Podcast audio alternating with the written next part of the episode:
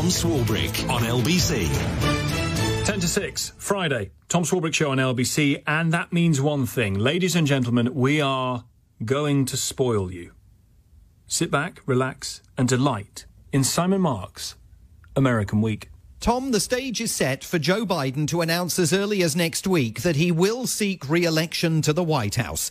The Washington Post is reporting that the president will release a video next Tuesday or Wednesday declaring his desire to serve four more years in the Oval Office.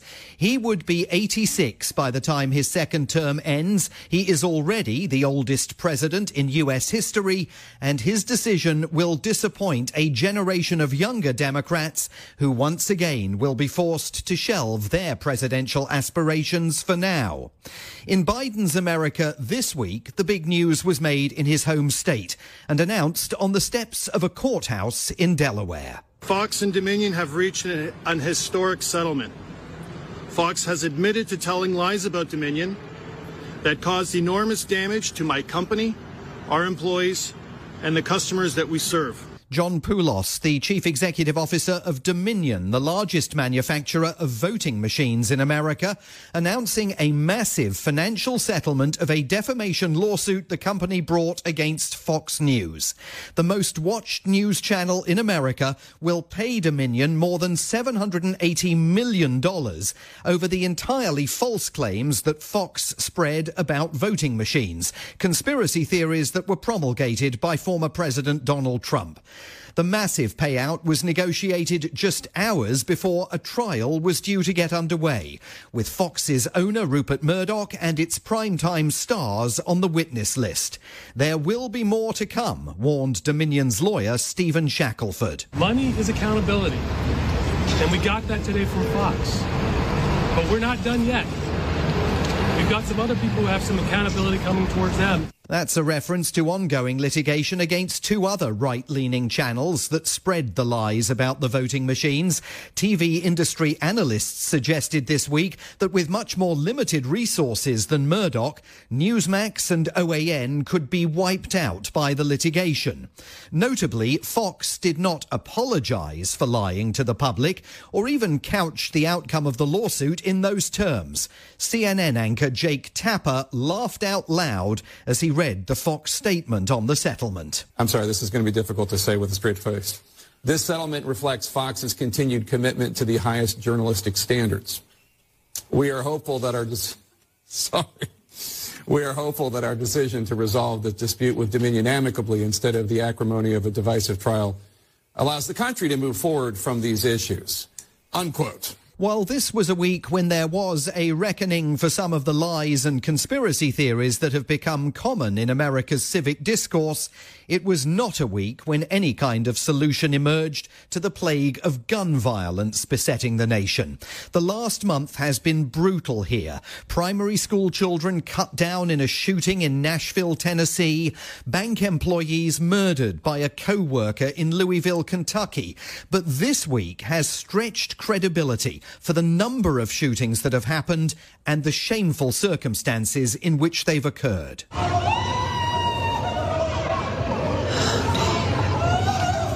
Cries of anguish on the streets of Dadeville, Alabama, after a Sweet sixteen birthday party was hit by a deadly rampage last weekend.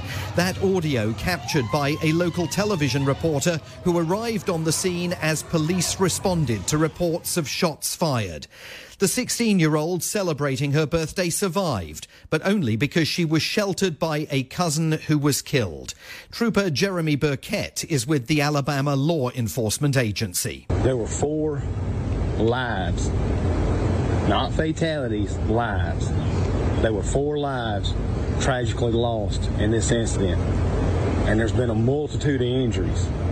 But we're going to continue to work through in a very methodical way to go through this scene, to look at the facts, and ensure that justice is brought to bear for the families. The motive for the attack remains unclear. Six people have now been arrested in connection with that shooting, four of them teenagers facing charges of reckless murder. In the state of New York, there was another totally reckless loss of life. In another shocking incident of gun violence in this country uh, that we're talking about, a homeowner in northern New York faces murder charges in another shooting involving a car turning around in his driveway. We identified the, the victim as twenty-year-old Kaylin Gillis. They had been looking for a friend's house. Uh, they had gone to the scene in error, and unfortunately, they drove up this driveway. Washington County Sheriff Jeffrey Murphy there with the news that twenty-year-old Kaylin Gillis was killed simply because she drove up the wrong man's drive, encountering a homeowner with a reputation for being hot-tempered and a gun. Her bereaved father, Andrew. Kaylin's two younger sisters, Lily and Maddie, are going to have to grow up without their older sister. My wife, Angel, is going to have to go through the rest of her life without her baby girl. The suspect in that attack, a sixty-five-year-old who fired two shots at the car from his front door and then refused to cooperate with police who tried to question him. There's more. In Austin, Texas, two cheerleaders were shot and injured this week simply because they mistook someone else's car in a supermarket car park for their own. One of them, Heather Roth, explained what happened at a prayer vigil for her friend who was seriously wounded. I was trying to apologize, and then he, uh, he just threw his hands up, and then he pulled out a gun. And then he just started shooting at all of us. A twenty-five-year-old is now in custody, accused of deadly conduct with a firearm. Again, it took place in a supermarket parking lot. Meanwhile, in Kansas City, Missouri, a black sixteen-year-old sent to collect his siblings from a friend's house knocked on the wrong door. Ralph Yarl was shot in the head and the arm, but to the amazement of surgeons, survived. His assailant, an eighty-four-year-old homeowner, described by his own family members as a racist conspiracy theorist. We love you, Ralph! We love you, Ralph! We love you, Ralph! Ralph Yarl's fellow students walked out of their classrooms this week to protest in favour of tougher gun control. President Biden this week expressed shock and anguish over the various attacks, but has essentially thrown up his hands over the last month and conceded that without congressional support, nothing more can be done to tighten America's gun laws.